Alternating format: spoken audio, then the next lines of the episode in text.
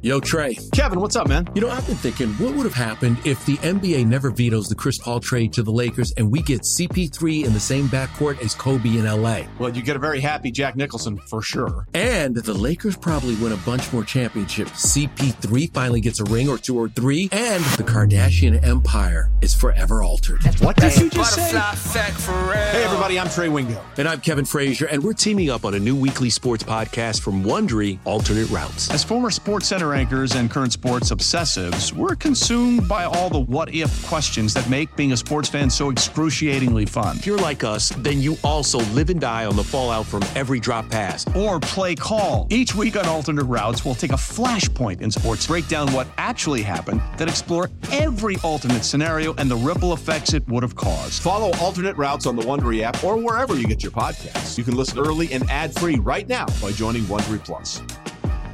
Passion, drive, and patience. What brings home the winning trophy is also what keeps your ride or die alive. eBay Motors has everything you need to maintain your vehicle and level it up to peak performance from superchargers, roof racks, exhaust kits, LED headlights, and more. Whether you're into speed, power, or style, eBay Motors has got you covered.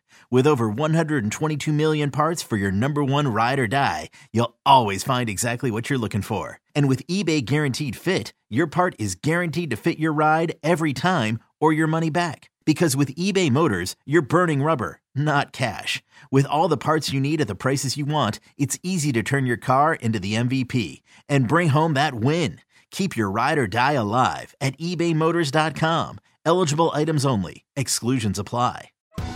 Survivor 46 is here, and so is On Fire, the only official Survivor podcast. And we have a twist this season.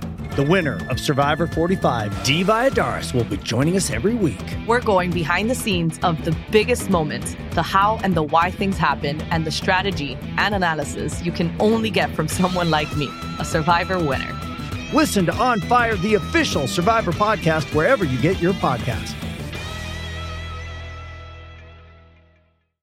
podcast. Welcome, welcome to the Bret Boone Podcast. Explore the mind of MLB All Star, Silver Slugger, and Gold Glove winner, Bret Boone, as he sits down with his friends from the world of professional sports. Now, now up to bat, Bret Boone.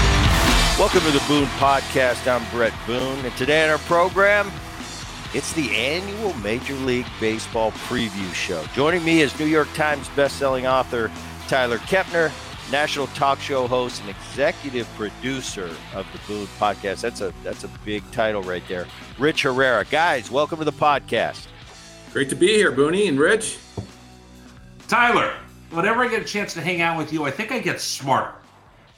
Okay, I don't know about that, but thank you very much. Rich, you, you, uh, you ready to facilitate this bad boy? It's a big seat. This this seat of the podcast. I don't I don't know if you're worthy, but today we're going to find out. I, am going to try my Take best. it away. Listen, I, I got a Gold Glove Silver Slugger, professional podcaster with me. I've got a New York Times best-selling author. Don't forget his book, The Grander Stage: The History of the World Series. I'm going to do my best to step my game up like it's opening day. So let's just get right into it. Uh, question number one, and we'll start with you, Bret. Do you think there's going to be a hangover post WBC for all the players that were involved and away from camp? I don't think there is. You know, this was, I think these players go into it. It's almost like an exhibition, almost like going to an all star game. Uh, but during spring training, when you're not kind of seasoned and, and got your groove yet, I think this WBC opened a lot of eyes. I think it surprised a lot of people uh, of how exciting it became, and of course the epic ending with the with the Ohtani versus versus Trout uh, ending. Trout wins the the MVP trophy. Uh, really cool. I think it was a home run for baseball. Coming back, it's it's not really going to be a hangover. These guys know uh, what's at hand. Opening day is is when the season really starts. Uh, just a handful of guys from around the country got to uh, have a little fun tournament before before the the 162 starts. So, Tyler, let me go back and, and, repose this to you because there will be some detractors after what I thought was a great WBC. I went to the uh, games down in, in, Arizona. We saw Jose Altuve is going to be out for uh, at least two months. Diaz uh, gone for the year for the Mets. What about the folks that'll start saying, well, you know what? It was fine and everything, but the injuries and when it gets in the way of getting ready for the real season, uh, they have questions about that. Yeah, I think that's that's less of an issue now, maybe um, than it's been before. I mean, I remember we've been through this in the past, right? Mark Teixeira got hurt in the WBC, and Drew Smyly, I remember, really blew out um, in the WBC. So it, it's not like it's the first time it's happened. Um, and I think the goodwill from the tournament, the excitement uh, that everybody saw, and honestly, the money that kept coming in um, for the league and the union. I mean, uh, uh, over a million fans came to those games. The the ratings worldwide were were fantastic, um, and the people, the guys who were there, really loved it. I mean, I don't think you'd want to. I don't think they'd want to take it away. Um, it breaks up spring training in, in, a fun way. It gets, I mean, it gets you in a really competitive uh, mindset uh, early, and then you dial it down for a week, and then you get right back up in, in spring training. I think these guys are professionals. They, I don't think there's going to be a hangover. I think they'll be fine. And whatever injury concerns there are, uh, I think within four years, people will be excited all over again. And, and I love it. I'm, I'm sold. Well, Booney, we had Benji Gil on the last podcast, and he talked about how great it was for the Anaheim Angels, or Los Angeles Angels of Anaheim, I should say, that – uh, not only did you have Shohei and you had Trout, and maybe this will make them even hungrier after being on that big stage, but I also had a young pitcher for Team Mexico that got a chance to see what it was like to be in that atmosphere that felt postseason. It did feel postseason, and and I went into I went into this WBC with an open mind. As a player, I, I talk about it in two breaths. I, I I'm Bret Boone, the player, and what would I do uh, if asked to be in the WBC, wear the USA uniform? Of course, I'd say yet say yes. Uh, but I would have reservations. You know, I'm it's spring training. I, I just want to get ready for the season. It's about getting my timing down. It's getting your two ABs going home, and and and hopefully everything comes together in that final week. Um, as a fan, it really grew on me as the tournament went on because I think it was genuine. Watching those guys on the field, they were genuinely having a good time. I'll guarantee you a lot of these guys went into it, especially the guys that was their first uh, WBC, thinking, okay, it's nice. I'll represent my country, but really, I got to get ready for the 162. I think as it moved on, and as Tyler said, uh, the excitement around the game, the fans I saw, that Mexico game when they beat the United States and just panning to the fans it was it was like, wow, this is a big time atmosphere in spring training. We're not used to this yet. We're used to this in in October. All of a sudden, you're getting a little taste of it in in early March. Uh, I think for the for the community of baseball, and now Bret Boone, the fan watching, I had a good time watching it, um, and seeing. I, I loved all the subplots I love the Great Britain guys that were plumbers, that were firemen, and now they're facing Shohei Ohtani. I mean, that's a story they'll have for the rest of their life. I thought the stories like that were really cool, but even the biggest of big stars. I thought really genuinely enjoyed their time. When a lot of times you think, oh, we'll mail it in, we'll do a good thing for baseball, kind of a, we'll shuffle some things around, give them a good show. I think these guys got caught up, up in it. And when it was all said and done, they wanted to win. And uh, it was really cool to see.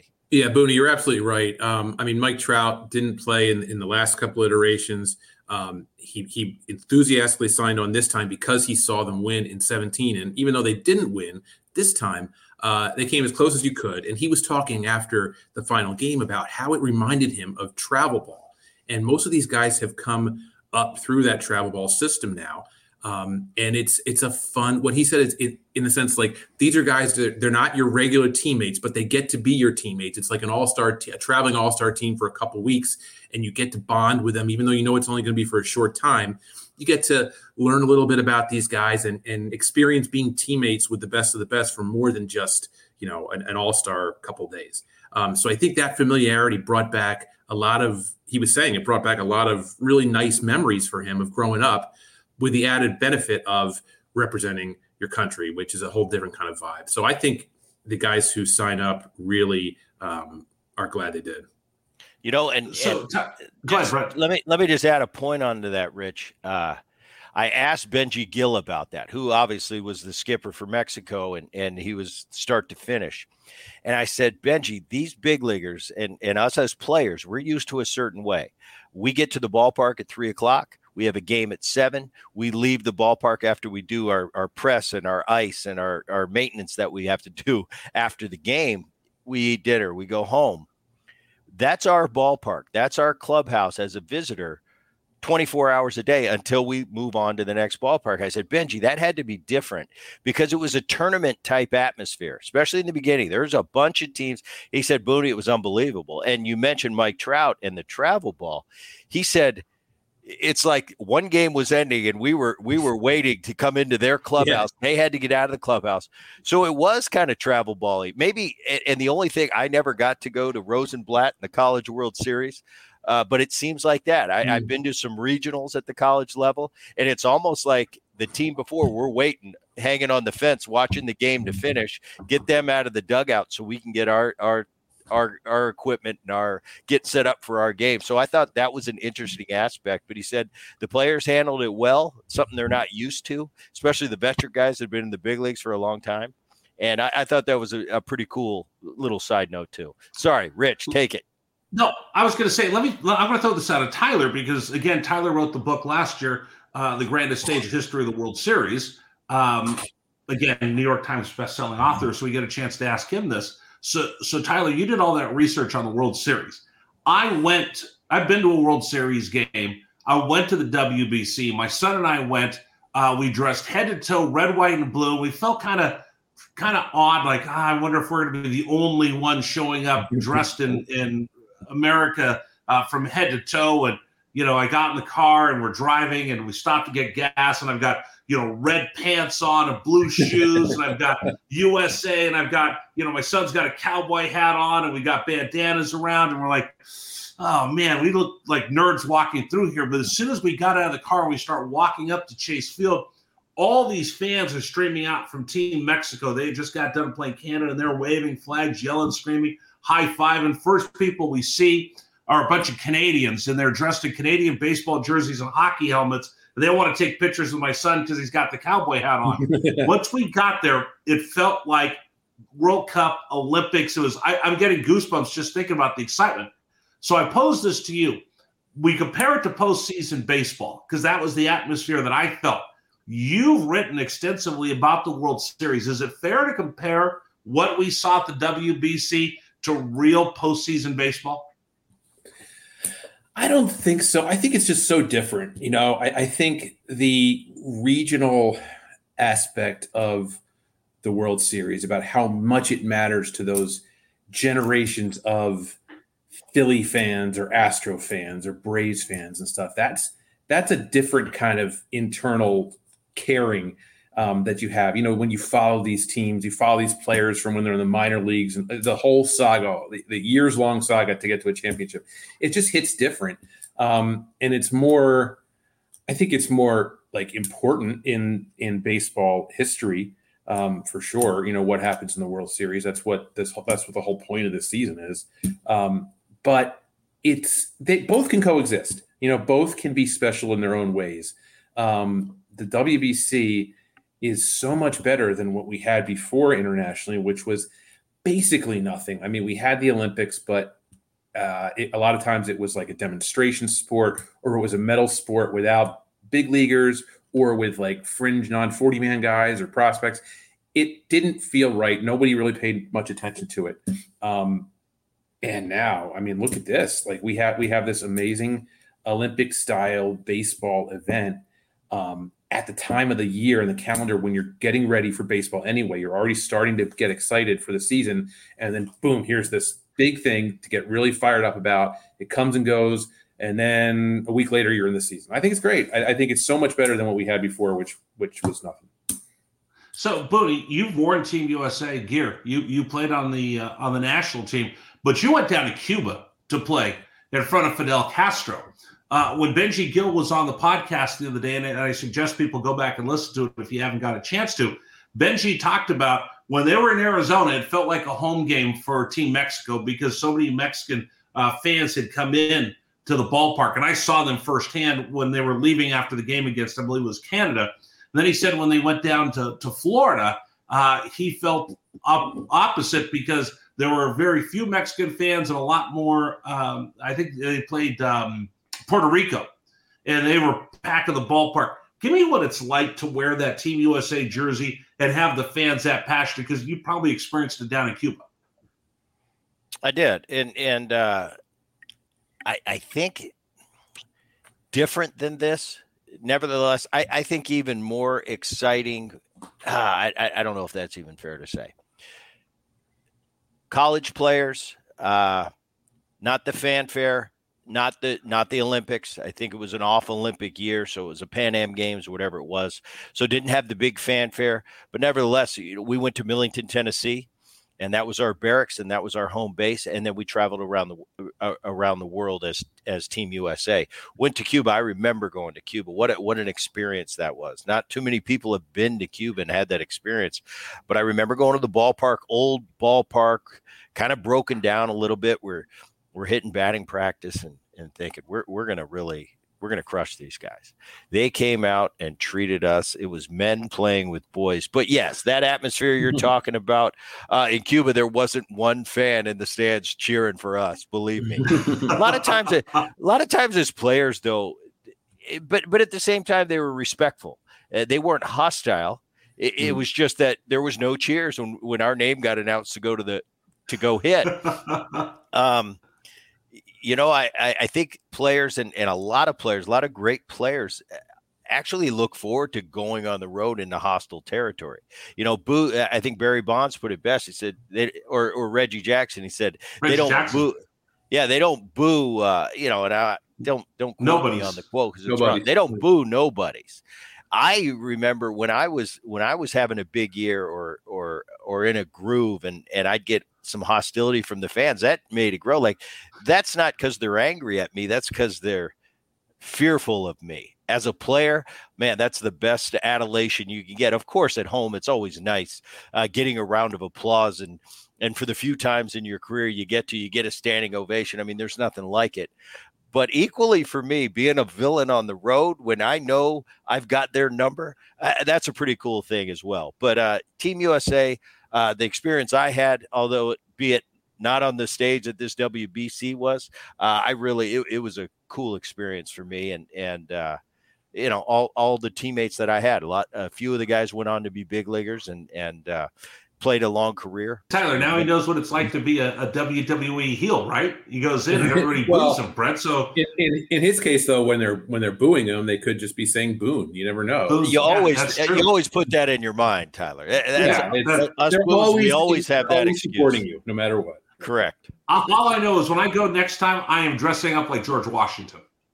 I saw it. I saw George what, Washington there. Yeah. Yeah. I, I'm, I'm dressing up like George Washington or a Patriot when I go next time. Hey, it's Kaley Cuoco for Priceline. Ready to go to your happy place for a happy price? Well, why didn't you say so? Just download the Priceline app right now and save up to 60% on hotels. So, whether it's Cousin Kevin's Kazoo concert in Kansas City, go Kevin, or Becky's Bachelorette Bash in Bermuda, you never have to miss a trip ever again. So, download the Priceline app today. Your savings are waiting Go to your happy place for a happy price. Go to your happy price, Priceline. This episode is brought to you by Pepsi Wild Cherry. Pepsi Wild Cherry is bursting with delicious cherry flavor and a sweet, crisp taste that gives you more to go wild for. Getting wild may look different these days, but whether it's opting for a solo Friday binge watch or a big night out, Everyone can indulge in their wild side with Pepsi Wild Cherry, also available in Zero Sugar. So grab a Pepsi Wild Cherry and get wild. All right, let's move on. Spring training. Uh, we've got a chance to see some of the new changes uh, that we're going to have in the game this year. So let me ask you, and I'll start with you, Booney. Which of these rules is going to have the biggest impact? The bigger bases, the pitch clock, hitters having to be in the batter's box with eight seconds left of the pitch clock, or the elimination of the shift? Which one's going to make the biggest difference? Well, I think the shift they're still going to shift. They're just going to they're going to they're going to push it right to the edge of whatever the rules say. Uh, they're going to be right on the edge. So there's still going to be a semi shift. Um, I don't think you're going to see a huge difference that way. My opinion. Time will tell. Um, the bases, it's no big deal. You know, the bases actually – since the changing of the rules, and this is a rule that I had a problem with when they changed it, was you can't take out the second baseman. Well, that's how I earned my money. That's that's how I separated myself from from an average everyday second baseman to a great second baseman that can that can turn a double play in the ninth inning with with somebody trying to knock me into left field. I took a lot of pride in that. Now there's really no way of separating what a great second baseman is, in my opinion. Anybody can turn to if if if somebody's not going to slide in and try to take you out. But with the changes of the rules have come the replay. And these replays nowadays are so uh, technologically advanced that if your foot is not physically on that base, that runner's going to be safe.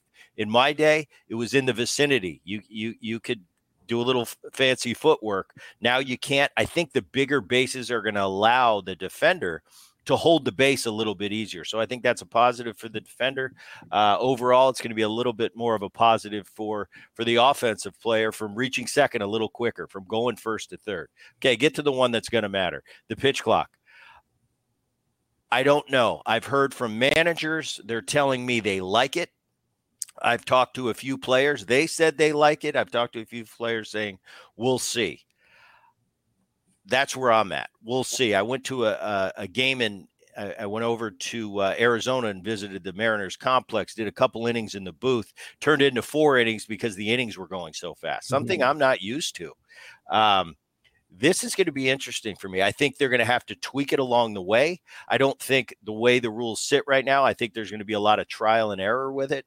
Uh, and at the end of the day, it is going to speed up the game. I think a lot of people are really going to like that. At the same time, I don't think a fan on either side, whether it's your the team you're pulling for or the team you're pulling against, I don't think anyone wants to see a game ended on a clock violation. So I don't know. Rob Manfred and his crew up there, uh, in New York. Uh, I think it's going to be a, a, learning process for him this year, and and find out for the following year how they're going to change it. I think for the guys that are quick getting in and out of the box, the the pitchers that work quick, it's going to be no change for them. They're used to working, but I think the guys that are a little more methodical uh, have been set in their ways. You know, I always think of a Clayton Kershaw. Uh, you know, he's 19 years in the big leagues, and all of a sudden you're going to tell him you've got to deliver the pitch within 20 seconds. You know, I'm I'm looking for that first time where the pitcher and the catcher can't can't get on the same page, and usually catcher will call timeout. He'll go, well, there's no more of that. So it's going to be really interesting for me to see how this plays out.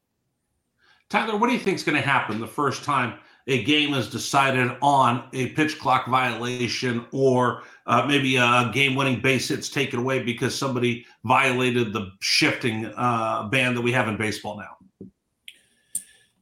Yeah, I, I think it'll be uh, you know an outcry uh, of some sort, um, and I think the league will push back and say that we introduced these rules in spring training. You had plenty of time.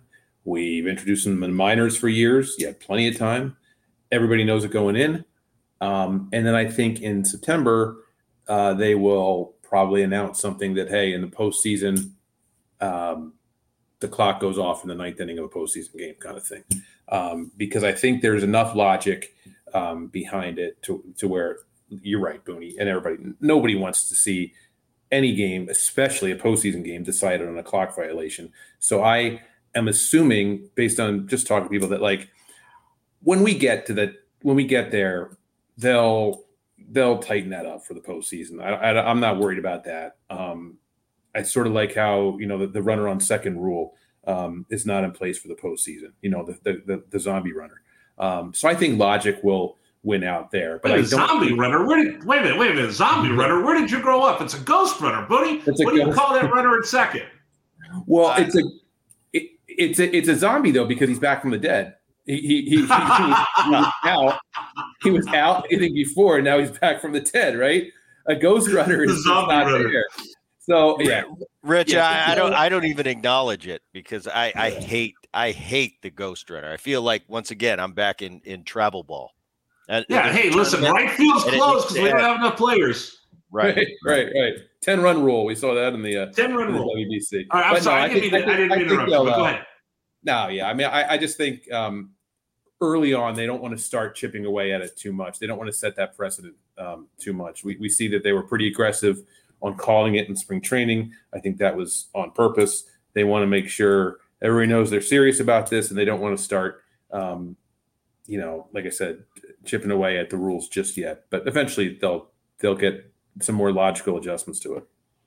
I think I want to make an adjustment to the narrative. So I, have got a former player and I've got uh, one of the best baseball writers in the country. So let me throw something out at you. Uh, on CBS Sports Radio, before spring training, I saw the rules and I trashed the rules for about a week. I just said, This is the worst thing in the world. This is dumb. I can't believe Rob Manfred doesn't have a feel of the game. I can't believe they're going to do this. I go to my first game, Tyler, and I watch it and I'm like, Wow, I was 100% wrong about all of this because I was so caught up in the time of the game. I don't care how long the game is. I just want it to be entertaining. The only people that ever complain about it are the guys who have to do the post game shows because we sit there until two in the morning talking on the radio. The writers that miss deadlines are the ones that complain. I've never seen a fan walk away from a ball game going, "Oh man, if that ball game had just been two hours and forty-seven minutes instead of three hours, I would have had a much more enjoyable time." Oh, so all I hear about is this, is the length of the game, the length of the game. But Tyler and, and Brett, I want to throw this at you. From all the games that I've seen this spring, there's been a lot more action. There's been a lot more. I, I find myself for the last couple years looking at my iPhone more than I am watching pitch by pitch. Now, uh, the last three games, I had to put my phone away and pay attention to the game because there's more action, more balls being put in play, more attempted steals, more action going on. I'm much more entertained than I've been in the last 10 years. Tyler, what do you think? Absolutely. That's 100% been my uh, experience too. You know, like the little things that we might do to distract ourselves in the downtime. If you do those now, you're going to miss a pitch. Um, the yeah. natural sort of rhythms of the game um, have been have been sort of restored, I think, to what they were when you know when uh, I was growing up and when watching your dad uh, and, and watching you and Aaron play um, you know, I think somewhere along the line, the last 10, 12 years, um, the game just started to get longer and longer. Those pauses got got more and more tedious. And you know, the only person who who likes those long pauses is the person doing it, right? Like everybody else in the ballpark, including the other players, don't like it. So the players I've talked to are really cool with all this stuff because they don't like the downtime either unless they're the ones doing it and then they might complain but they don't want that guy to take his time they don't want him to take his time you know like they just want to to to be action to be athletes to be out there playing not standing around right? You know I mean, mike hargrove was the mike hargrove was a human rain delay and he would take forever. Uh, Garcia, Garciaparra Bret uh, would take forever out there. So i, I want to throw this out at you. Does the game now seem more like what you grew up watching your dad play for the phillies the angels? And when you broke in, where it's bang, bang, bang, bang, bang, more action, and less guys standing there walking around the box trying to mentally focus in between pitches? Well, I think for the most part, I think the the, the hitters are going to have an easier time with it because uh, most of us as hitters, you you mentioned the Garciaparras and the guys that have rituals before they get in the box. Those are far and few between. I think the the average hitter. I wasn't a guy that took a lot of time, but I also wasn't a guy that that stayed in the box pitch to pitch uh, I think just having in my mind, and especially having spring training to practice, hey, I, have got to be ready. Really, not that big of a deal uh, for the for the hitter. I think I'm going to have to wait and see though. When the once the game start, I want to see how it plays out. I, I think it's going to be, and I don't necessarily think it's from my time or my dad's time. I, I think it's just I think the delays we've had in the game, a lot come from how much uh, monetary value has been put in the bullpens of today's game. I mean, it is a specialty position. It used to be uh, bullpen guys were guys that weren't good enough to be starters. Now guys are groomed to be bullpen guys. They have roles. There's a lot more pitching changes than there used to be. We used to have a couple guys at the end of the game. Now there's a guy for the fifth, sixth, seventh, eighth, ninth inning, and and it's very specialty. I think that's part of the reason that the games have gotten longer. Um, but I don't know. This is a wait and see thing for me. Like I said, the majority of people I've talked to, the managers I've talked to, they really like it. Guys that have have seen this now for a month in, uh, you know, being being out on the field watching this. Uh, it's a it's going to be a wait and see for me. Those four innings that I sat through in in Peoria, Arizona were unbelievable. I've never seen anything like it. I thought, all right, it's going to be a little quicker. But I mean, it was quick, quick. It's like, we're done. Uh, can you stay for another inning, Bret? I said, mm-hmm. yeah. And then the next inning was done. So I think at the end of the day, if the players adjust to it and, and percentage wise, everybody's on board with it. If the fans love it, it's going to be a great addition to the game. That's the bottom And- line. and Do the fans love of it? Is it efficient? Is it efficient? Some of the announcers I've talked to said, "Hey, this is the way baseball was played 20 years ago. They love it." Now, the, the other part of that is going to be um, who it hurts the most. Uh, Roger Clemens made a made a statement the other day when this first started. He goes, "You know what? We're going to take pitchers and turn them into throwers." And I'm starting to see that, Tyler. When I watch guys who would stand over there and really bear down and in between pitches, they might take 45 seconds in between pitches. They have to get going now. And I see young kids in some of these spring training games that aren't able to stand there really focused. And instead of hitting and trying to nibble on that one spot, they're throwing more to the fat part of the plate because they got got to get rid of the ball, and they are becoming throwers rather than precise pitchers.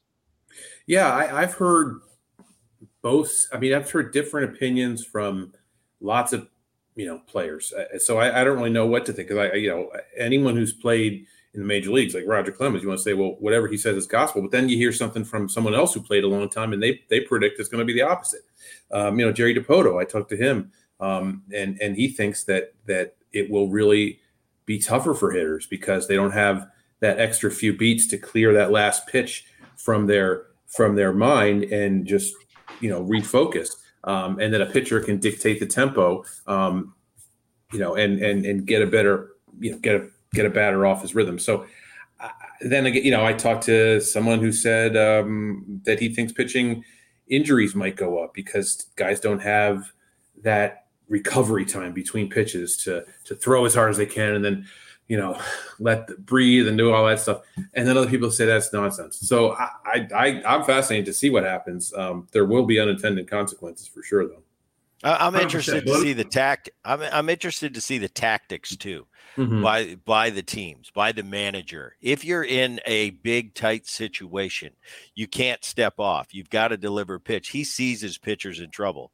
Is the manager going to come out of the dugout and argue about something else? Even Yeah. if it's that critical, I think you're going to see a lot of, of stuff going on like that. It's going to be interesting for me to see how the manners, uh, the managers try. As a hitter, if I need some more time, am I going to pick a fight with that umpire just to get him to take his mask off and argue with me before the next pitch? Does is the umpire the the ultimate judge? I mean, it, it- I think you're going to see pushing the envelope uh, in every capacity. It's going to be interesting to watch. Tyler, well, I see more fans trying to run out in the field assisting a pitcher who's in a jam to stop the Yeah, game. right. Without Don't do that. I'm not suggesting you do that. Right. give up a night in jail just to give the pitcher an extra few Exa- seconds exactly. Hey, relax. and you- That's and being a fan, be- right? Right. And you might be the hero of your city that night. right right right Absolutely. Let's break out our crystal balls and get to uh, who do you think the teams to beat are in the American and the National League? Uh, Tyler, let's start with you, American League. Who's the team to beat? Who do you like? Who are the teams you're going to be looking at and thinking, okay, as we get ready for the World Series, I'm going to start making my travel reservations because I have a feeling I'm going to be in these cities after the season's over. Yeah, I think I gotta I gotta check and make sure my passport's up to date because I think uh, Toronto is looking really good. Um, uh, you know, apologies to, uh, Uncle Aaron and, and the Yanks, but I think uh, I think Toronto is ready to uh, to take over that division. A lot of us thought like uh, last year would be their year, and the Yankees uh, had other ideas, but I the Blue Jays just to me seem to be the most solid team up and down, um, up and down the roster. I, I love the way they're constructed. I love the age curve of their players. Like they've been together for a few years now. They've they've experienced some winning, but also that bitter, dif, you know, sting of of, of losing in October. Um, I think they've got guys squarely in their primes. They got like, you know, a premier defender in center field and Kiermaier. Um, they got good, you know, a great defender in Chapman. They've got just, I think they're stacked. I really do. I love, I love the rotation. Bullpen's good. So I, I think Toronto to me is the uh, is the team to beat in the American League. Well, obviously Uh, Houston's the team to beat in baseball, but I think Toronto's Right. going to overtake. Bret? American League. Uh, I think there's several teams. I think there's newcomer. I'm gonna I'm gonna be a homer a little bit, and I haven't been able to say this for 20 plus years. I think Mariners are a team to be reckoned with. Now, I, mine's more of a broad answer than Tyler's because because I, I really do like the Toronto Blue Jays. I think they're great. I think uh, up and down that lineup is are as good as anybody. Pitching is getting uh, dialed in a little more.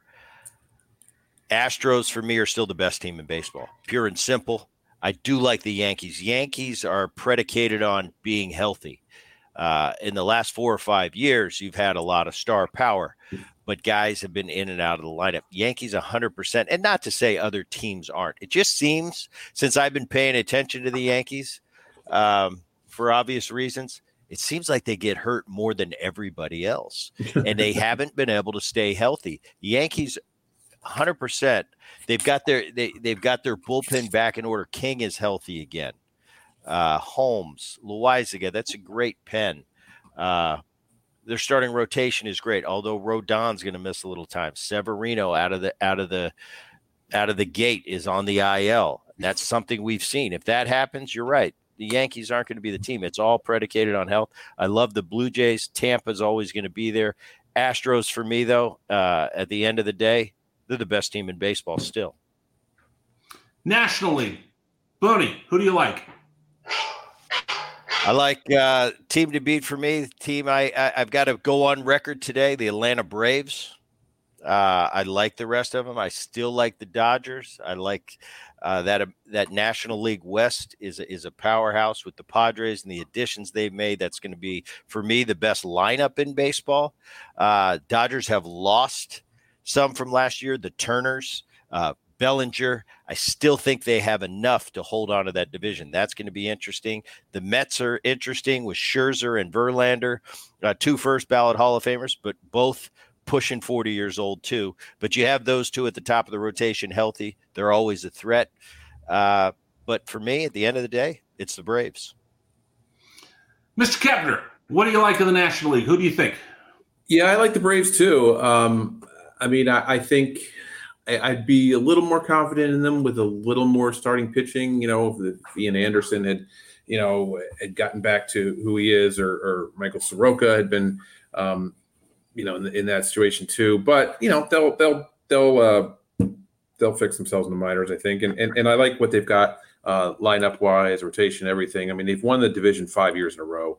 Um, we saw how they came on at the end to catch the Mets. Obviously, they had a tough series and lost to the Phillies. Um, the Phillies will be good again. I worry a little bit about their their pitching, even more so than their offense. That, that Harper will be back, Hoskins will not.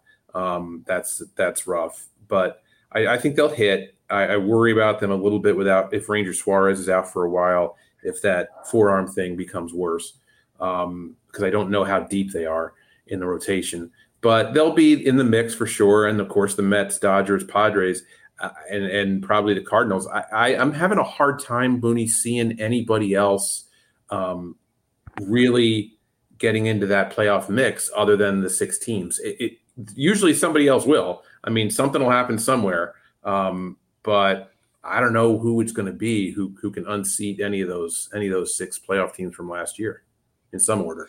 It, yeah, no, it does seem like they're kind of stacked right there, and, and that's where I was going to go next. Uh, do you have any thoughts on who's going to be the biggest surprise and maybe the biggest disappointment that that fans are going to get their hearts broken? Uh, Booney, who do you think might be the biggest surprise? Who might be the biggest disappointment? Mariners, because everybody knows the Mariners are better. Uh, but I don't think anybody, if I were to say the Mariners could easily go to the World Series this year, I thought they could have last year you know, and they had that first playoff. They got through the first uh, uh, playoff series. They got to Houston. They had Verlander on the ropes in game one. I think they had him down seven nothing, and they lost. I knew right then it's over. Houston's too good of a team. If you beat Verlander right there, uh, I think anything could happen in that series. Obviously, history didn't didn't play out that way. Houston went on to win the World Series, but I think if anyone I were to say today Mariners wouldn't shock me if they went to the World Series and won it. People say, "Oh, Bret, the, the Mariners are better, but they're not that good." That's my surprise team for the year, Mariners. They're gonna have an they're gonna have an All Star game there. They're gonna have energy all year. It, it, it could line up to be a special year for the Mariners. Uh, Tyler, what do you think? You got a big surprise or maybe a disappointment? Yeah, Booty, I hope you're right about the Mariners. I love everything about what they're doing out there, um, and it's a great town. I, I uh, but I, I'm, I think people might be sleeping on the White Sox a little. I was very high on them last year. Everything that could possibly go wrong last year went wrong for them, and they still, they still somehow finished 81 and 81. They got a new staff in there, um, you know, coaching staff and everything. Um, they lose Jose Abreu, but they move Andrew Vaughn to first and Benintendi. I, I don't love them, but I feel like in that division, there's a lot of wins to be had. And if G- Giolito looked great when I saw him in, in, in spring training. So if you get Cease and G- peak Dylan Cease and Giolito, and then the regular old Lance Lynn, Michael Kopech, we all know how good he can be if he's if he's uh, you know who we think, and then Clevinger, whoever in the fifth. I like their bullpen. I think Hendricks will be back at some point. Um, I think they're a team that can that is easy to sleep on because they were such a disappointment last year. But I'm not forgetting that how much I liked them at the beginning of last year and how they still managed to win half their games with with a, a complete disaster. It's not going to be that bad this year. Okay, fearless prediction time, guys. We do this every year that we do our uh, that we do our spring training uh, regular season preview. So uh, Bret, give me a fearless prediction that's Boone approved that you think is going to happen.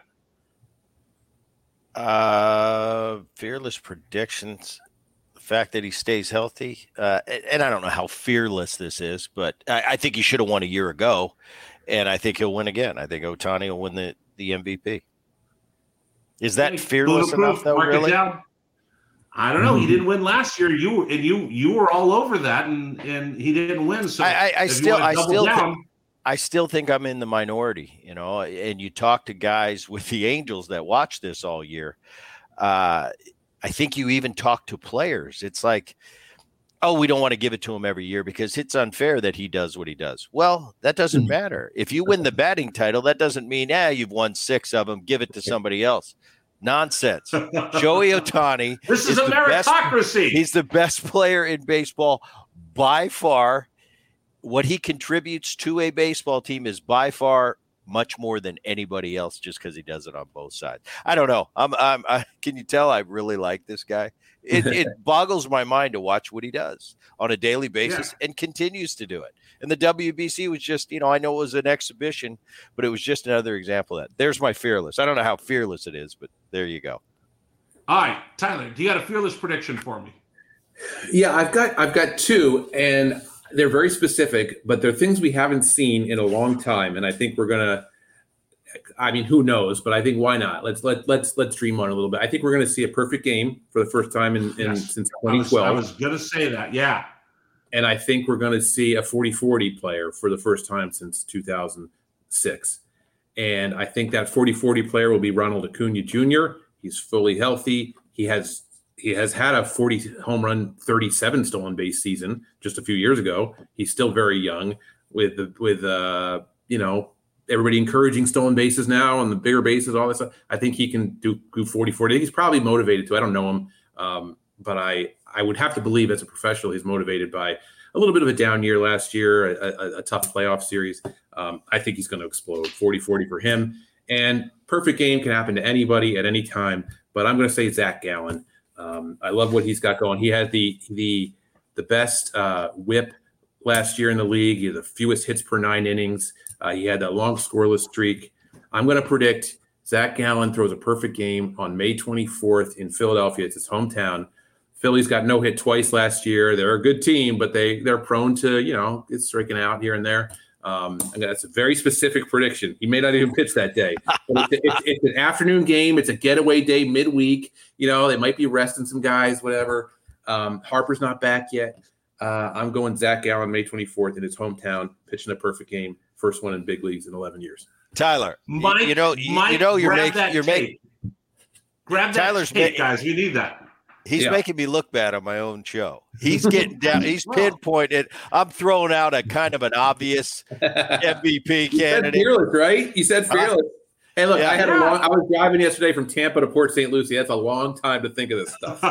Yeah, that's pretty good. That's pretty good. Well, I listen, Booney. Listen, you got silver sluggers, you got gold gloves. But for Tyler, he's like a guy who wins 20 games, Tyler. When somebody wins 20 games for the rest of their life, they are always introduced as a 20 game winner. Bret, for the rest of Tyler's life, he's going to be introduced as New York Times best-selling author. So I, you know, that's that's him living up to the billing. Yeah. I like that. I, I, I, I like that. I work for the New York Times too, because if I work for like someone else and they would say New York Times best-selling author, it could be confusing. So I just cut that part out.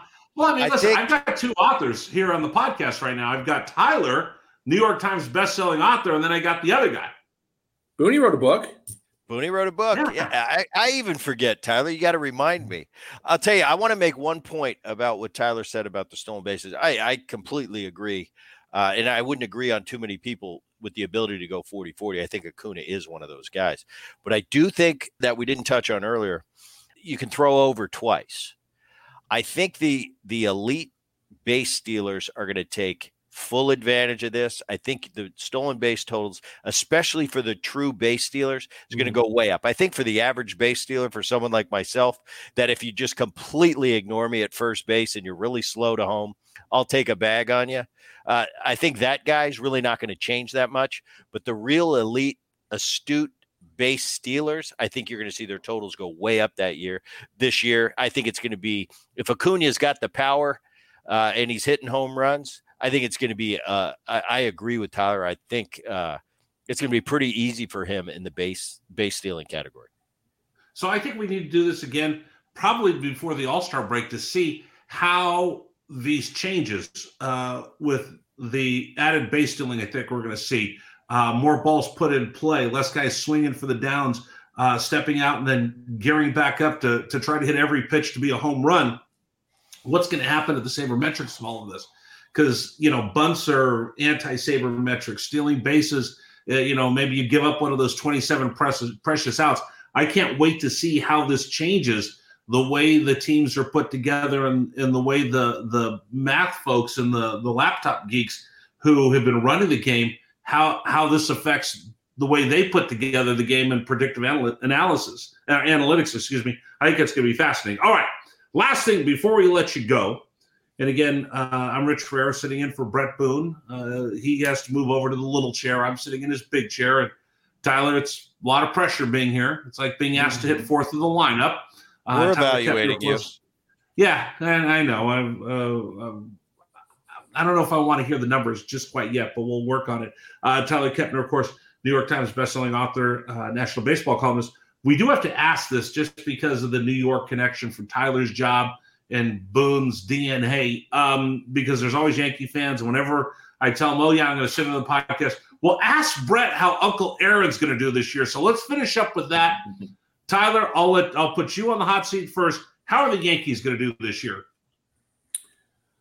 Uh, I think they'll make a they'll make the playoffs. They always do. Um, I think they'll get a wild card because I do think the Blue Jays are are, are excellent. I wonder a little bit um, about their offense, the Yankees. Um, but a lot of that could change if you know if Volpe is a star at shortstop, and we don't know what they're going to get from shortstop. So that's an unknown. If Stanton is back and better, um, you know, than he was when he's battling stuff late in the year.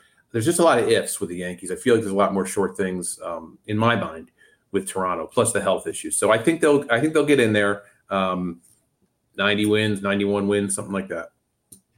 Bret, are you going to be able to have dinner with Aaron before or after the World Series? Man, I, I, I can't put put him in the World Series. Uh, as Tyler touched on it, I I think they're definitely going to the playoffs. So much has to happen, and I just always worry about that team and the injuries. Um, I love the rotation if everybody's healthy. Cortes is one of my favorite new guys on the scene. I think he's fun, but I think he's also really good and and we they found a diamond in the rough with with Nestor Cortes. Cole at the top of that rotation. Rodon, he's going to miss some time already. I love the Rodon move. Severino, you know, he's been one of my guys I've been waiting for four or five years now to see what this guy's potential is. Always seems like he's hurt. I think he's going to miss a start or two to start this season. They're starting that way already.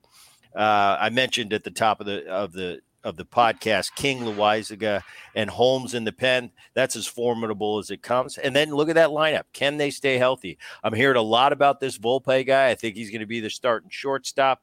Uh, it'll be interesting to me to see a healthy DJ LeMahieu. We didn't see one last year, and and he didn't have that three in front of his front of his average when he comes to the plate that we're so used to seeing. Um, hearing he's healthy. That'll be interesting to see. We need Torres to to be solid. Bader's hurt to start the season. Uh, so is is Judge going to have to go and fill that spot in center field? I don't know. Maybe Kiner Falefa can play center field, by the way, and uh, Stanton's the wild card. You know, uh, he he has crazy ups and downs. I mean, he, but uh, he he's a must for that team to to continue to go forward. I don't know. I think they're a playoff team. Uh, but man, I wish I had a, a, a more, you know, a, a, harder opinion on them. Yeah, they're a playoff team. Are they a World Series team? Well, I, I don't think I could say that right now. Absolutely not. But uh, if everybody on that team's healthy and plays like they can, of course they are. How's that for a Sounds vague good. answer?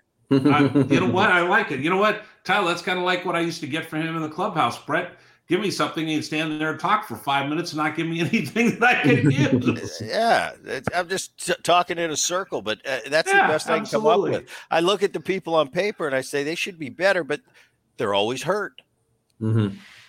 That's a big anyway. league answer right there. Uh, Tyler, uh, before we get done with this, what are you working on? What's coming up uh, for you?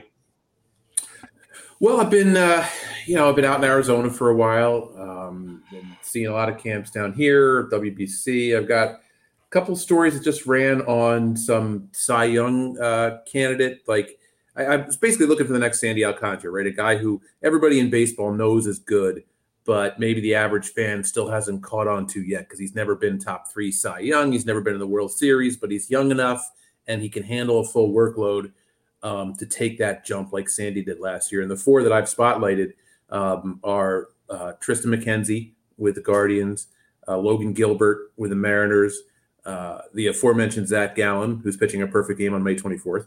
Um, yes, mark that down. Get the tape, guys.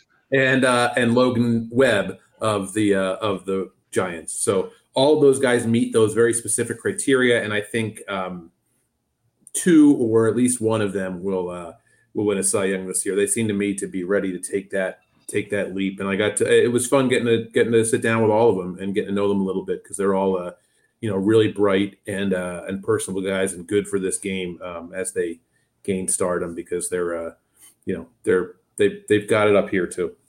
Tyler, right, don't if, sleep, if, don't sleep on Kirby either. I love Gilbert right. Seattle, but right. I'm telling you, this Kirby guy under the radar, tough.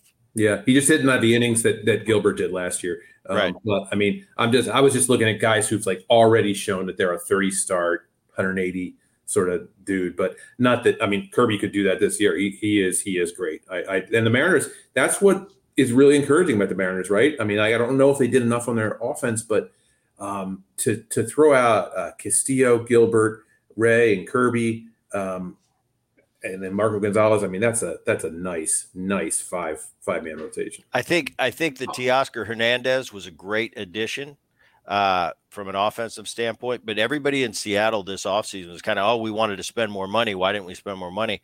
And I said, "Your, I think the value is in is one more year of experience for Gilbert and Kirby. Mm-hmm. I think they're that good. But time yeah. will tell.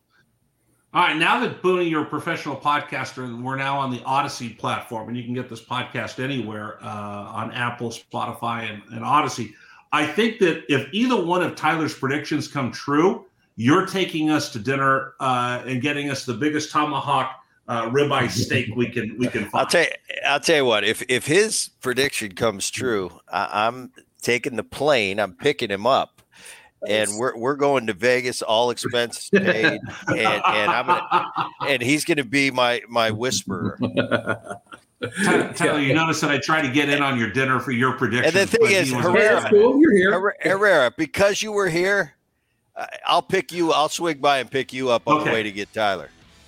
Thank you very much, Tyler. It's always fun when I get a chance to talk with you. I appreciate it, Booney. Let me turn it back over to you. Thanks to Tyler Kepner and uh, Rich Herrera. It's been a great podcast. Great getting getting a, a, a good start to the 2023 season. And for all of us here at the Boone Podcast, thanks for listening. See you next time.